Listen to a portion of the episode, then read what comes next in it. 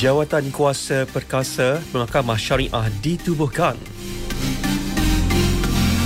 Hujan lebat berterusan tahap buruk dijangka di Kelantan, Terengganu. Assalamualaikum, salam Malaysia Madani. Saya Izzamil Nasir dalam Utama lima Petang.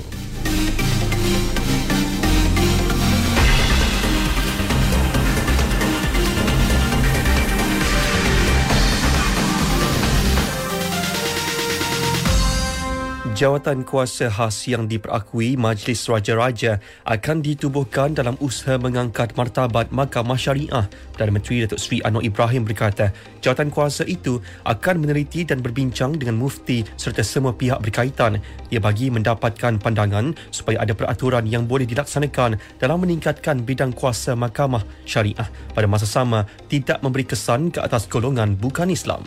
Jadi ada kaedah-kaedah yang harus dibincangkan kerana ada negeri-negeri di Malaysia yang agak keras kurang bersetuju kalau kita melanggar prinsip yang saya sebutkan itu. Walau bagaimanapun, sebagai keputusan saya tegaskan, kita telah bersetuju menubuh jawatankuasa yang diperaku dan diperkenan oleh Majlis Raja-Raja untuk mengangkat martabat dan menambah kuasa Mahkamah Syariah yang ada. Berhubung notis petisyen difailkan dua wanita yang mencabar enakmen Kanun Jenayah Syariah Kurungan satu Kelantan dua ribu sembilan belas, Perdana Menteri menegaskan rakyat harus diberi kefahaman yang betul mengenai kes itu. Ia bukan berkaitan mencabar undang-undang syariah. Sebaliknya, mencabar pertimbangan melibatkan kuasa negeri dalam perlembagaan. Yang dibangkitkan kerana ada persepsi di sekalangan sebagian orang Islam bahawa ini seolah mencabar syariah. Ini kerana persepsi ini dibangkitkan kerana orang politik menunggang agama untuk mainkan isu ini. Padahal substantifnya, isu dia apa? Isu dia ialah bidang kuasa di mana negeri boleh buat undang-undang, mana harus gunding dengan persekutuan untuk buat lakukan undang-undang. Dalam perkembangan lain, Datuk Seri Anwar mengumumkan Pusat Penyelidikan dan Pembangunan R and D Gunaan Nasional Mimos Berhad dilantik sebagai agensi pelaksana Program Identiti Digital Nasional atau Digital I D. Ke arah itu, peruntukan awal sebanyak lapan puluh juta ringgit akan disalurkan kepada Mimos minggu depan bagi menyegerakan pelaksanaan program berkenaan. Beliau turut memberi jaminan beberapa peraturan kelulusan lain yang berkaitan dengan program I D digital juga akan diselesaikan sebelum akhir bulan ini. I D digital diperlukan bagi membantu kerajaan melaksanakan program subsidi bersasar serta program-program lain yang dirancang untuk rakyat. Pusat Subfertiliti Pertama Negara dijangka siap pada dua ribu dua puluh sembilan. Menteri Pembangunan Wanita, Keluarga dan Masyarakat Datuk Seri Nancy Syukri berkata pembinaan pusat itu adalah tepat. Ini memandangkan kadar kesuburan penduduk negara telah menurun dengan pesat sejak lima dekad lalu. Pusat tersebut juga berfungsi sebagai pusat koordinasi penyelidikan, teknologi rawatan terkini dan latihan kepakaran. Tahun lalu, kadar jumlah kesuburan T F R negara menurun kepada satu perpuluhan enam iaitu bawah paras penggantian dua perpuluhan satu anak bagi setiap wanita.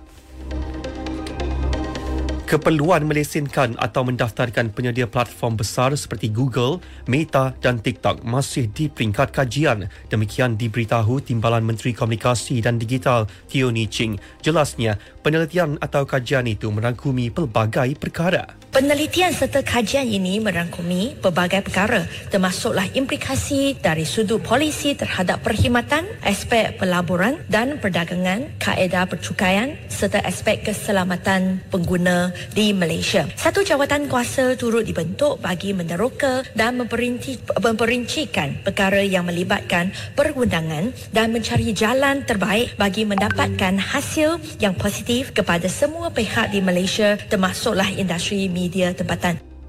Draft akhir dasar industri pertahanan dan keselamatan negara D I P K N sedang dimuktamadkan.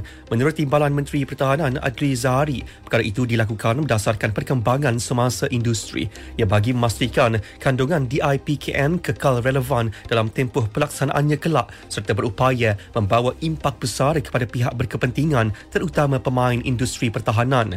D I P K N merupakan inisiatif susulan kepada Kertas Putih Pertahanan Negara.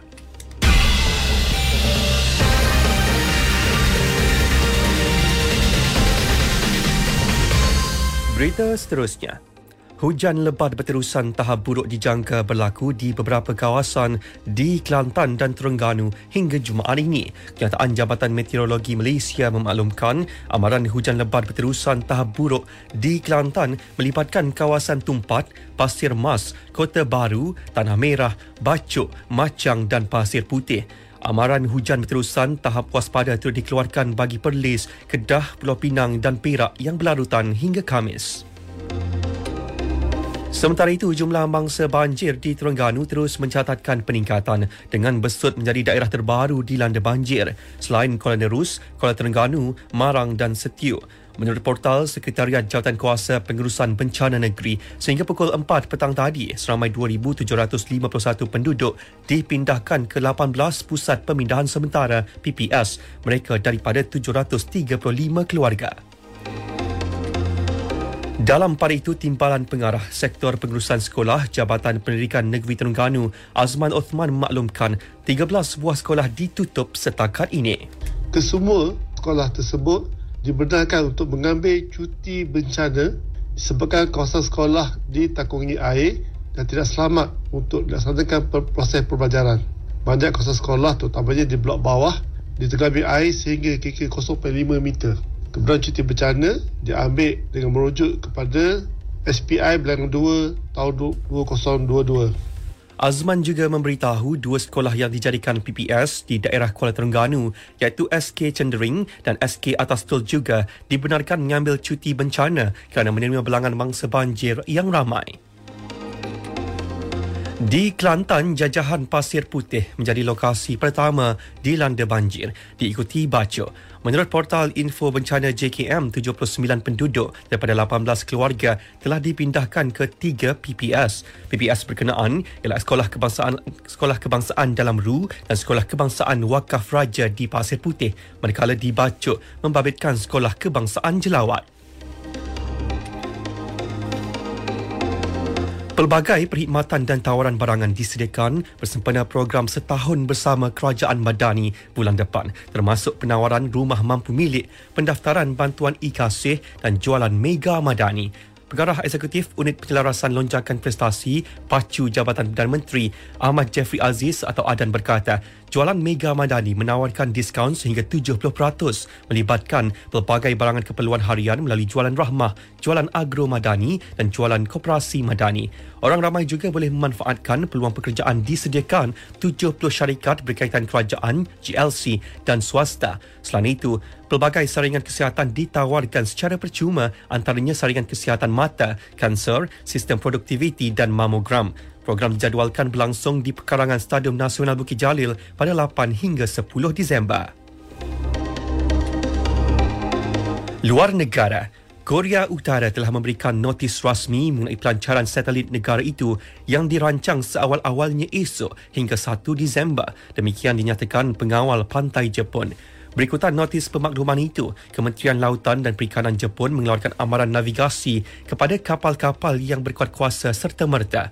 Perdana Menteri Jepun Fumio Kishida turut mengarahkan semua kementerian dan agensi membuat hibahan kepada orang awam serta bersiap siaga menghadapi sebarang kemungkinan. Ini merupakan cubaan ketiga Pyongyang untuk melancarkan objek pengintip ke angkasa lepas selepas dipercayai menerima bantuan teknikal daripada Rusia.